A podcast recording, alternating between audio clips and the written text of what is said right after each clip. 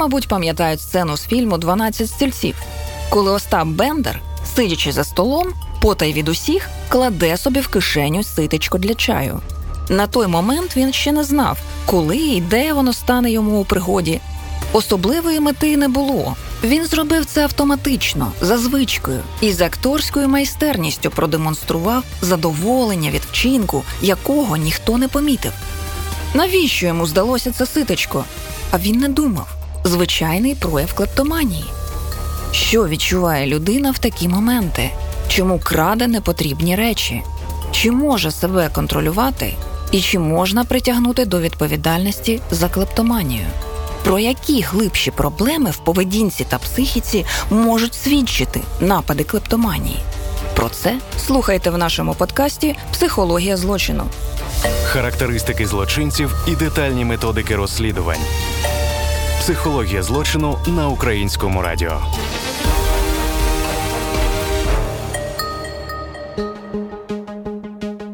Деякі люди отримують задоволення від незвичних речей, наприклад, від запаху фарби або свіжих книжок. Хтось не може без шопінгу, а хтось без того, щоб чогось не вкрасти, навіть якщо це зовсім не потрібна дрібниця. Слово клептоманія походить від грецьких слів клепто, що в перекладі означає краду, і манія, тобто пристрасть, безумство. Зазвичай клептомани ніколи не планують своїх крадіжок і не створюють планів пограбування чогось коштовного. Така крадіжка відбувається імпульсивно від непереборного бажання отримати дозу задоволення від самого процесу. Доза ключове слово у цій ситуації. Адже під час такої крадіжки у мозку людини відбувається певна реакція, внаслідок якої вона отримує кайф, живиться ним, як наркозалежна людина якоюсь психотропною речовиною. Головне взяти щось так, аби ніхто не помітив. Прикладів таких судових справ у відкритому доступі небагато, адже це не просто крадіжка з метою отримання вигоди. Одна така історія трапилась у Вінниці у травні 2017 року. Приблизно о четвертій дня в центрі міста до одного із магазинів відомої мережі, яка продає косметику та побутову хімію, зайшов чоловік. Він ходив рядами магазинів і щось розглядав. Упевнившись, що за його діями ніхто не спостерігає, принаймні так вважав сам чоловік. Він раптом почав згрібати із полиці все, до чого міг дотягнутися, і ховав собі в одяг. Як з'ясувалося згодом, він встиг поцупити ганчірки для прибирання різних поверхонь, мийні засоби, пакети для сміття, гель для душу та чоловічий дезодорант. Частину цього скарбу чоловік помістив до кишень своїх штанів і куртки, решту під верхній одяг та попрямував до виходу. Але шлях йому перегородила керівниця магазину. Судячи з матеріалів справи, працівники магазину одразу помітили в камерах спостереження, що робив чоловік, тож змусили його повернути увесь товар, який у сумі коштував майже 350 гривень. Гори крадій не сперечався, перепрошував і навіть просив його відпустити. Але працівники магазину звернулися до правоохоронців, розповідає Ганна Олійник, начальник відділу комунікації головного управління національної поліції у Вінницькій області. Слідство досудове розслідування тривало з 12 червня 2017 року по 31 жовтня 2017 року, коли кримінальне провадження було відправлено на розгляд суду. Цей обвинувачуваний був затриманий при спробі вчинення крадіжки в магазині е, власне працівниками цього магазину. Зрозуміло, що вони були стали в подальшому свідками по кримінальному провадженню, і тому інкримінувалося вчинення спроби крадіжки косметики, побутової хімії, засобів особистої гігієни. Викликала поліцію керуюча магазином. Вже поліцейські відкрили кримінальне провадження за статтею замах на вчинення крадіжки. Про чоловіка, до речі, відомо, що він має вищу освіту і раніше був судимий за крадіжки, мав випробувальний термін у три роки. Крім того, перебував на наркообліку. Злочин підпадав під 185 статтю Кримінального кодексу України про крадіжку. Чоловіку загрожувало тюремне ув'язнення до п'яти років обмеження волі. Та слідчі, очевидно, звернули увагу на дещо дивне в його поведінці, адже відправили його на судово-психіатричну експертизу. Зазвичай на розслідування таких справ є два місяці. Але тут, саме через експертизу, досудове розслідування затягнулося, розповідає Ганна Олійник. Під час е, розслідування кримінального провадження обвинувачений е, визнав свою вину у спробі вчинення крадіжки. Крім того, в ході проведення розслідування було проведено дві експертизи: це стаціонарна психіатрична експертиза і товарознавча. Тривало з червня по жовтень 17-го року. З огляду на те, що в кримінальному провадженні проводилася стаціонарна психіатрична експертиза, яка тривала час. Її результати ми не можемо розголошувати, оскільки ця інформація вона охороняється законом і не підлягає розголошенню. Інформація щодо психічного стану особи. Уже після проведеної експертизи справу передали в прокуратуру. Причиною початку розгляду справи в суді стало клопотання прокурора про по суті примусове психіатричне лікування чоловіка. При цьому прокурор посилався на висновок судово-психіатричного експерта. Згідно із цим висновком, інформацію, про який можна знайти у відкритому реєстрі судових рішень, у період скоєння злочину обвинувачений на хронічне душевне захворювання не страждав, але перебував у стані тимчасового хворобливого розладу психічної діяльності, тож не міг усвідомлювати свої дії та керувати ними. При цьому адвокат був не проти такого клопотання. А вже на самому судовому засіданні прокурор попросив суд закрити кримінальне провадження, оскільки, згідно із висновком судово-психіатричного експерта, обвинувачений станом на зараз на хронічне душевне захворювання не страждає, перебуває поза будь-яким тимчасовим хворобливим розладом психічної діяльності, усвідомлює свої дії і лікування не потребує. Щодо обвинуваченого, то на суді він розкаявся у своїх діях і пояснив суду, що у нього просто бракувало коштів розрахуватися за товар.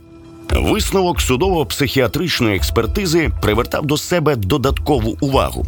Суддя дійсно закрив це провадження на підставі висновку судово-психіатричної експертизи, адже там йшлося, що чоловік, хоч і не мав хвороби саме психіатричного характеру, однак під час скоєння злочину перебував у стані тимчасового хворобливого розладу психічної діяльності.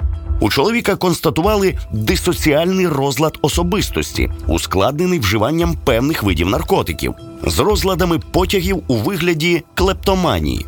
Тобто висновок вказував на неосудність чоловіка, адже в ньому йшлося про те, що чоловік не усвідомлював свої дії під час скоєння злочину, але не після цього. Механізм встановлення осудності та неосудності в розрізі клептоманії пояснює адвокат Микола Хахула. Кримінальний кодекс України встановлює стан особи, яка вчинила злочин. Це осудний стан або неосудний стан. Тобто особа усвідомлює значення своїх дій в момент вчинення кримінального діяння чи не усвідомлює значення своїх дій. Для того, щоб визначити, особа є осудною чи неосудною, необхідно провести відповідну експертизу. Е, дана експертиза визначається е, судом вже під час розгляду кримінального провадження. Після того, як буде встановлено, що особа є осудною, то до неї можуть застосувати санкцію, яка передбачена статтею кримінального кодексу, штраф, обмеження волі, інші покарання, які передбачені. А якщо судом на підставі експертизи буде встановлено, що особа є неосудною або обмежено осудною, то особа е, не понесе відповідного покарання. Однак до такої особи можуть бути застосовані примусові заходи медичного характеру, тобто це мається на увазі поміщення особи для амбулаторної до психіатричної допомоги. Е, спеціальний лікувальний заклад з метою її обов'язкового лікування е, від відповідної хвороби. Так, дійсно, клептомани насправді не осудні, але водночас закон передбачає для таких людей примусове лікування за винятком ситуації, що відбулася в цій справі. Тобто, якщо суд встановить, що крадіжку особа вчинила у стані неосудності, а на момент судового розгляду одужала і не виявляє ознак психічного розладу, то вона не потребує психіатричного лікування Справу чоловіка, який обікрав магазин на 350 гривень, закрили. А в клопотанні про притягнення чоловіка до примусового лікування відмовили. Таке рішення велика рідкість у судовій практиці, саме тому, що людину на підставі цієї експертизи визнали неосудною, і що взагалі у цій справі фігурує саме клептоманія, а не просто стаття про крадіжку. Якщо пошукати в реєстрі судових рішень вироки, постанови або ж рішення за пошуковим словом клептоманія, система видасть буквально одиниці. І наша справа, хоча й проста, але водночас унікальна, тим, яку увагу приділили в цій справі відокремленню клептоманії від звичайної крадіжки, розповідає адвокатка Євгенія Закревська. Невід'ємними елементами складу злочину є зокрема суб'єктивна сторона. У крадіжки це прямий має бути прямий умисел. І якщо в нас прямий умисел передбачає бажання і настання наслідків.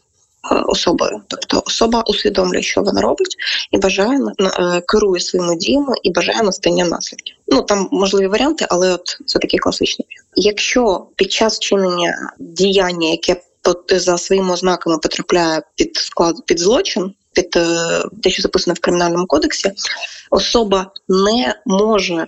Або усвідомлювати свої дії, або керувати своїми діями, в нас не не складається суб'єктивна сторона, тобто у нас відсутній прямий умисел. Це якраз те, про що е, написано в в рішенні з посиланням на статтю 19 е, кримінального кодексу.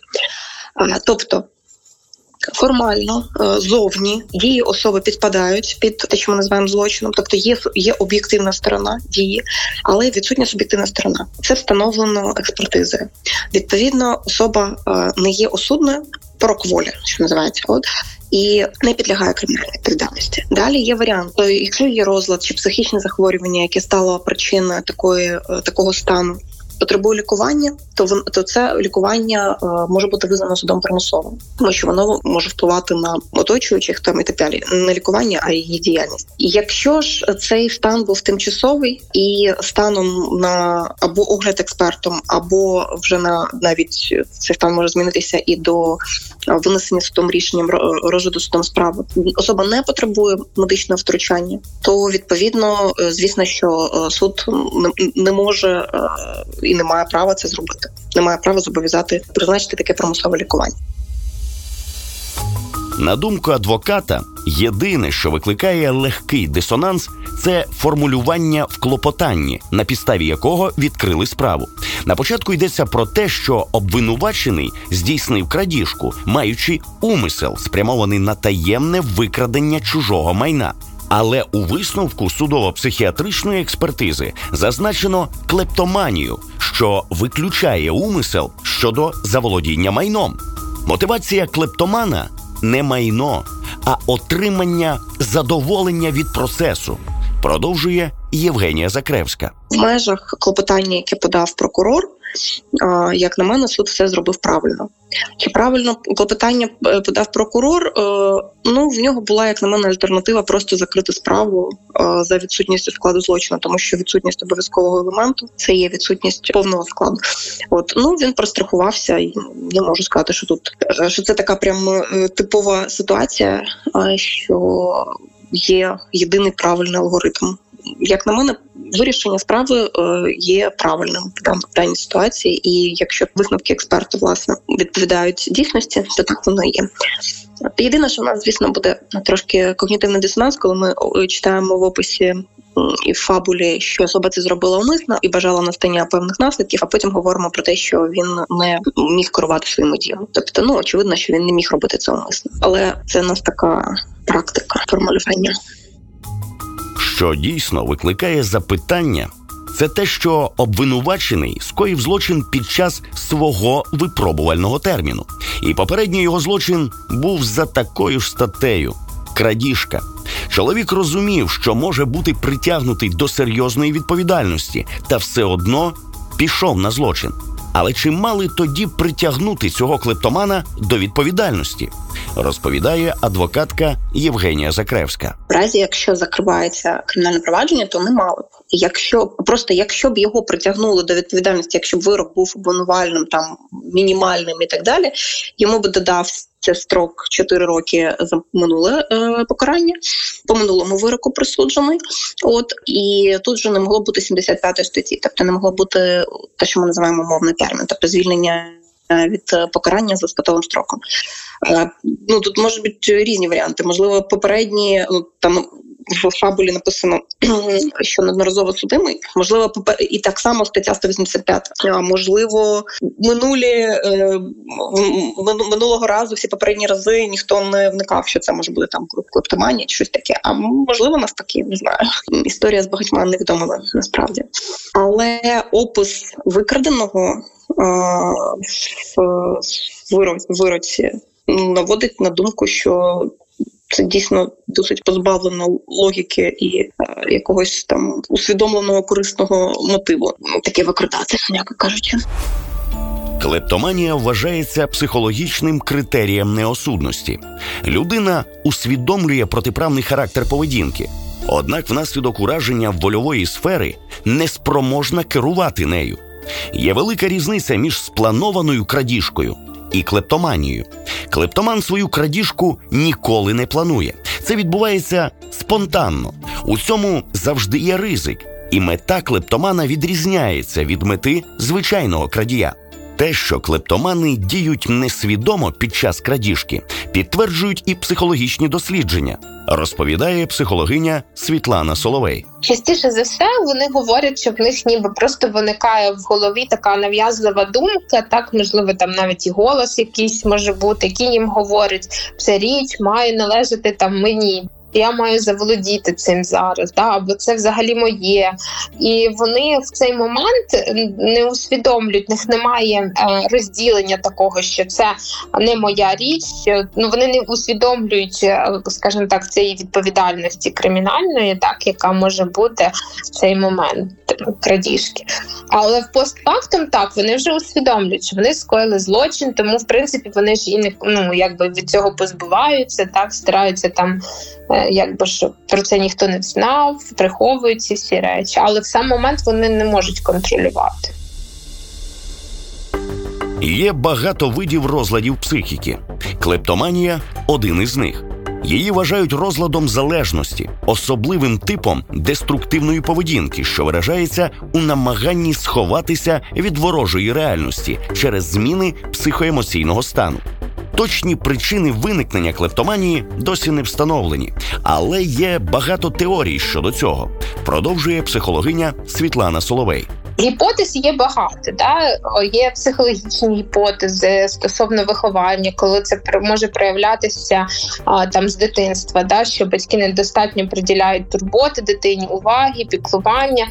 І тоді це як ну скажімо так, як фактор того, що в подальшому може у дитини, потім у дорослому віці у людини розвинутися е, схильність да, до клептоманії. Але е, ці теорії вони нічим не підтверджені. Да? Єдине, що ну на що можна опиратися ґрунтовно, це є е, фізи- з фізіологічної точки зору. Це що спостерігали, що у людей з клептоманією є порушення при фронтальній зоні кори головного мозку, і ці порушення відповідають за складні когнітивні функції, поведінкові функції. Це єдине таке, до чого можна, скажімо так, придертися. Так і ці порушення вони в принципі відбуваються і при інших психічних розвитах. Тому я вище там і говорила про те, що е, зачастую клептоманія може йти в комбінації з чимось, да, з якимось ще додатковим психічним розладом. Там, наприклад, шизофренія і клептоманія, генералізований тривожний розлад і клептоманія. Клептоманія може проявлятися як у дитячому віці, так і в дорослому, за різних обставин і причин. Якщо це дитяча клептоманія, то причиною, на думку фахівців, може бути, наприклад, бажання дитини якось самоствердитись. Частіше за все такі діти зазнають сильного пресингу як у школі, так і вдома.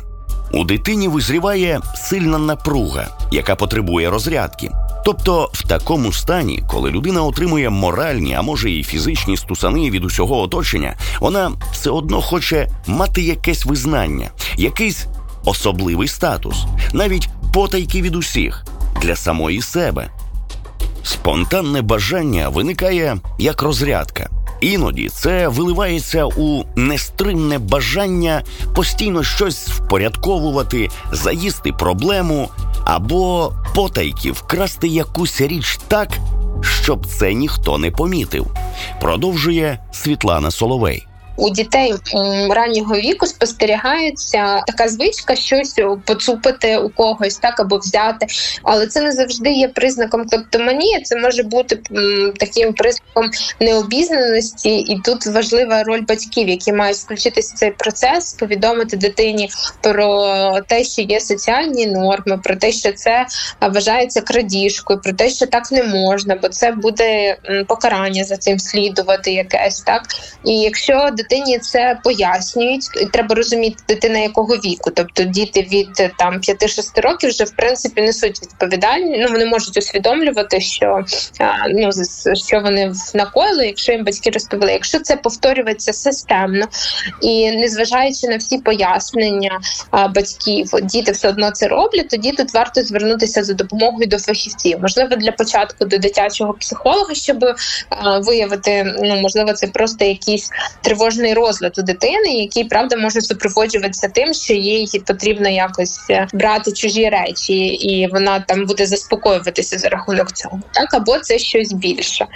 Ось, але це не не обов'язково. Не обов'язково, що дитина, яка там щось десь один раз поцупила, що це вона вже клептоманом стане там, чи вже є на сьогоднішній день. Утім, все це може проявитися і в дорослому віці. До низки причин додаються також відхилення, пов'язані із сексуальною поведінкою, і в цьому випадку процес крадіжки впливає на сексуальне збудження. Також клептоманія може виникати внаслідок своєрідного застрягання на одній із стадій психосексуального розвитку за Фрейдом. У цьому випадку дорослий ніби регресує в маленьку дитину, яка не розуміє, що робить. Крім того, бажання щось поцупити може виникати тоді, коли людина хоче вгамувати всередині бажання отримати те, що їй не дають: повагу, любов тощо. Вона ніби забирає те, що їй не вдається отримати в інший спосіб. Також це може бути несвідомим способом привернути до себе увагу, стати хай і негативним, але все ж героєм. У будь-якому випадку під час крадіжки клептоман поводиться ніби під чиїмось впливом, і в процесі отримує нечуване задоволення. Саме це стає причиною повторних крадіжок. Людина хоче отримати свою дозу. Продовжує Світлана Соловей. Це справді такий викид адреналіну, це задоволення. При тому задоволення в них з'являється не лише е, постфактум, після того як вони щось поцупили, а і в принципі в сам процес того, що е, треба щось вкрасти, мож, можна щось вкрасти. Так е, це вже є такий, ну скажімо так, адреналіновий наркоман, да, який цього прагнуть. Але в більшості випадків клептомани в них немає якоїсь е, спеціальної цілі, так це вони там йдуть ціленаправлено в якусь точку і кажуть, отут ми зараз щось будемо там, я щось буду красти. Так а це відбувається досить імпульсивно. Тобто вони можуть проходити повз і зовсім так собі ну на що не розраховуючи, просто поцупити там якусь річ, яка в принципі може навіть не мати якоїсь а, сильної матеріальної цінності. Тобто, це можуть бути там якісь не знаю, ручка, якась да, якийсь папірець, ще щось. Просто воно їм кинулося в очі. І в цей момент вони відчувають правда великий викид викид адреналіну, задоволення. Але біда в тому, що це задоволення воно дуже короткотривале. Тобто воно буквально триває. От вони поцупили, отримали, відбулося задоволення своєї потреби. Вони відчули, що вони повністю володіють цією річчю, і далі вони за частіше все вони з нею там викидають або комусь передаровують ці речі. Тобто, в себе вони їх не лишають. В них немає такого, щоб вони там колекціонували ці речі, які вони поцупили. Щоправда, є випадки, описані у відкритих джерелах, коли клептомани навпаки створюють сховище речей, які вони поцупили. Кожен випадок, мабуть, чимось особливий. І звичайних крадіїв і клептоманів об'єднує мета. Але якщо мета крадія спланувати злочин і заволодіти майном, то клептоман прагне отримати задоволення від процесу. Навряд чи людина сильно збагатиться, поцупивши кілька кулькових ручок або ж порошок для прання. Втім, у кримінальному кодексі України такої статті, як клептоманія, немає. І коли їх ловлять на гарячому, дії клептоманів потрапляють під статтю про крадіжку, в якій конкретно йдеться про заволодіння чужим майном. І тут, залежно від дій слідчих, дуже важливим є проведення психіатричної експертизи, яка і може виявити, як у нашому випадку, наявність відхилення. Мотивація. Ось від чого залежить класифікація такого злочину і те, що впливає на притягнення чи непритягнення до відповідальності за нього.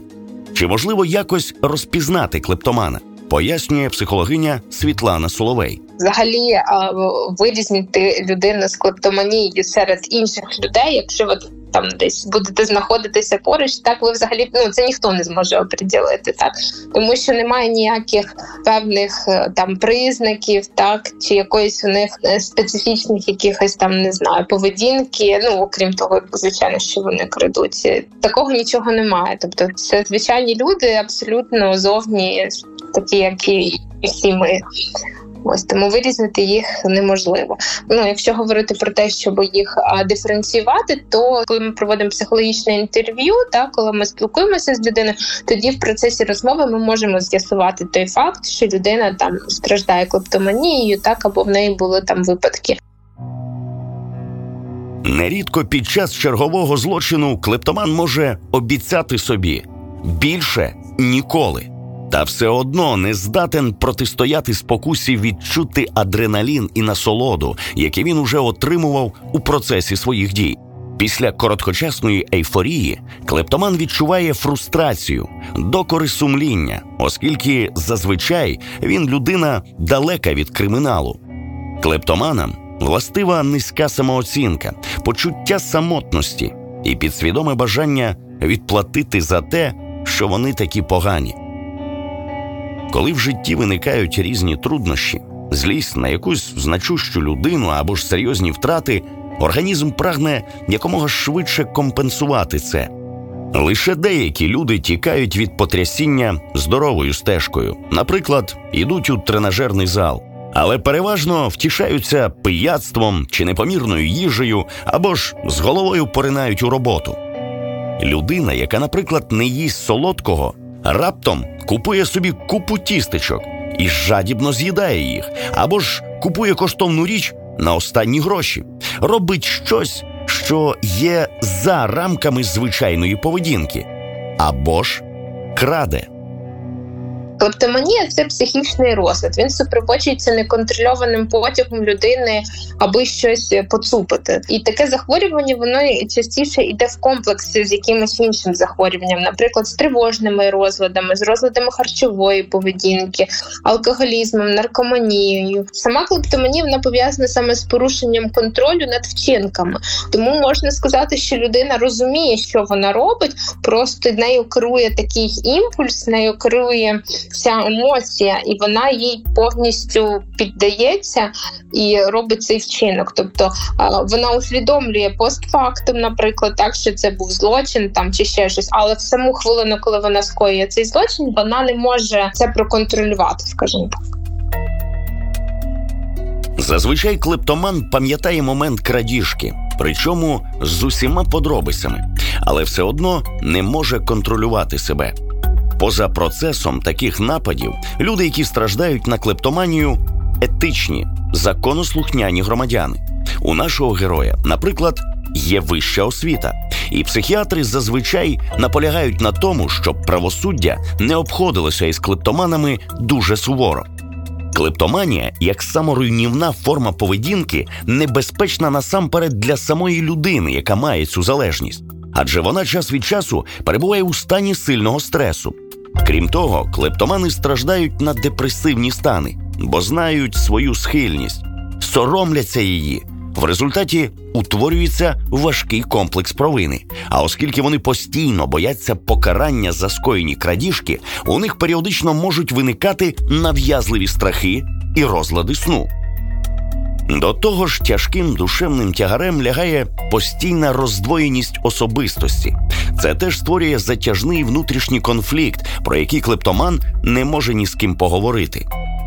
Серед розладів потягу, які найбільш близькі до клептоманії, прагнення до волоцюства, піроманія, булімія, неконтрольоване споживання їжі, анорексія, відмова від їжі, деякі сексуальні розлади, лудоманія.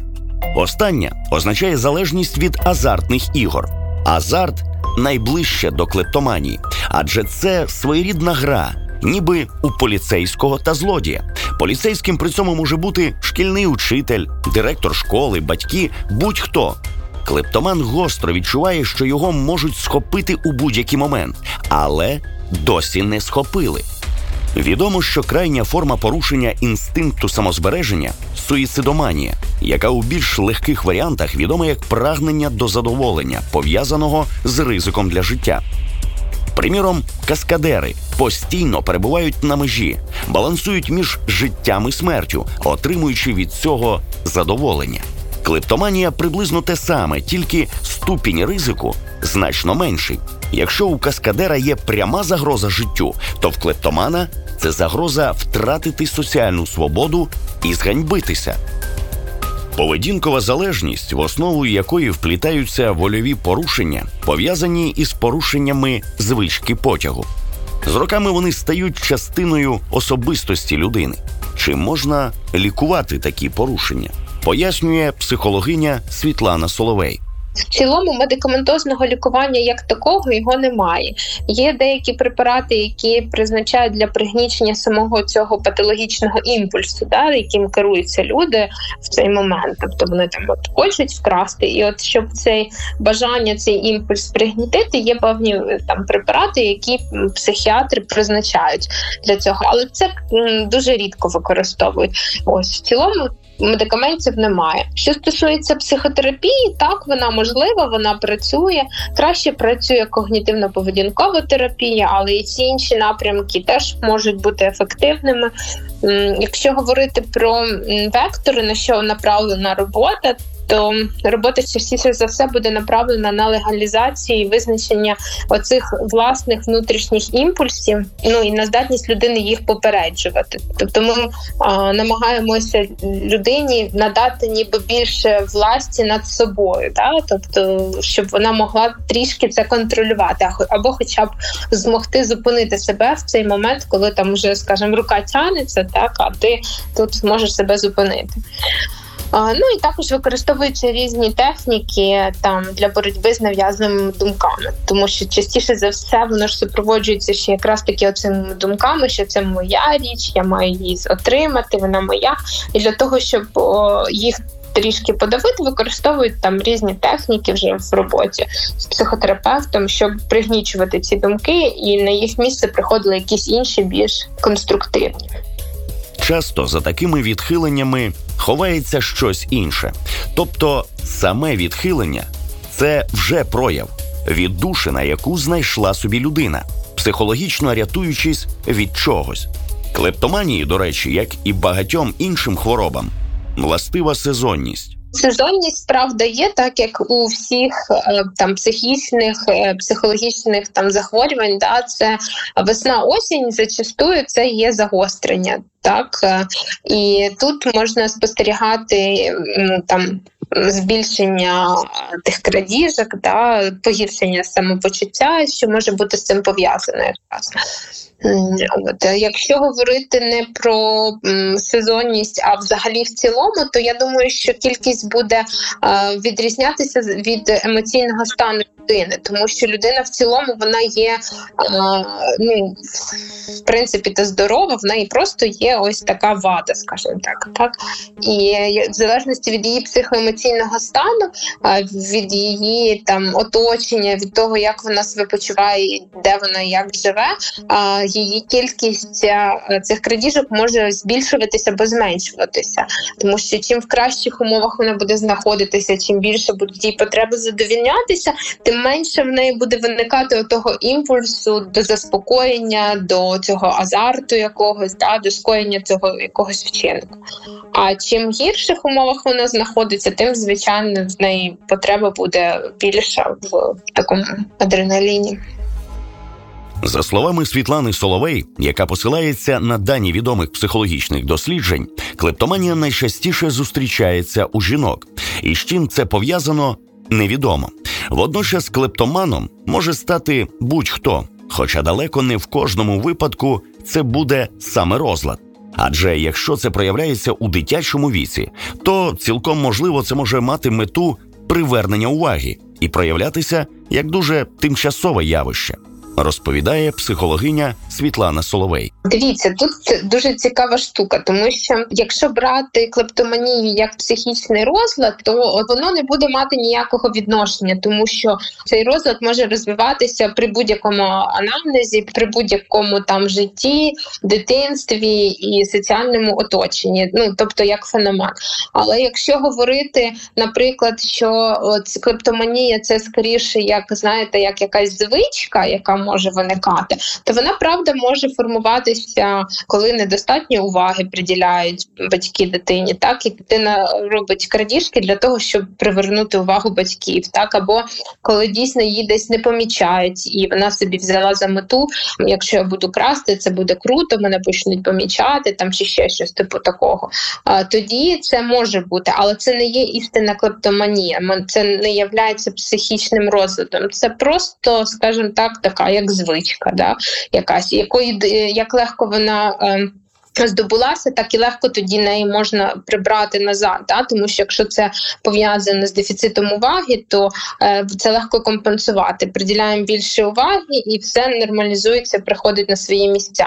Що частіше зустрічається саме у жінок клептоманія. Не знаю, з чим це пов'язано, але ну були такі дослідження, і статистично вивели, що правда у жінок клептоманія зустрічається частіше ніж у чоловіків. Класичні випадки клептоманії у людей і портрети клептоманів описані у деяких класиків. Наприклад, Еміль Золя дуже точно описав почуття людини, охопленої пристрастю клептоманії у своєму творі Дамське щастя. Психологію цієї залежності описав у своєму романі Колеса Артур Хейлі. За західною статистикою, присутньою у відкритих джерелах, на клептоманію страждає менше 1% людей на планеті. Звісно, їх може бути значно більше, адже не всі потрапляють до рук правосуддя. А якщо й потрапляють, то можуть відбувати покарання за статтею про крадіжку. Статті клептоманія у кримінальному кодексі немає, і доля обвинувачених залежить від дуже багатьох факторів. До речі, клептоманія властива не лише людям, а й тваринам. Відомі випадки, коли тварини, зокрема коти, викрадали у людей речі, які їм точно не стануть в пригоді. Чи робили вони це від нестачі уваги, невідомо.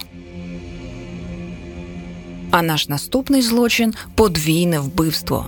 За що 22-річна дівчина вбила свого дядька і тітку, які були її за батьків, де закінчується самооборона та починається жорстокість? Будемо аналізувати це у наступній серії психології злочину. Це був подкаст Психологія злочину. Слухайте нас на Google Podcast, Apple Podcast, SoundCloud та інших зручних для вас подкаст-платформах. Ви також можете слухати нас на українському радіо. Частоти шукайте на ukr.radio. Над проєктом працювали ведучий Ігор Козак, саунд-дизайнер Олексій Нєжиков, журналістка Марина Барба, сценаристка та продюсерка Марія Лебедєва звукорежисери Оксана Шевчук та Оксана Петрова.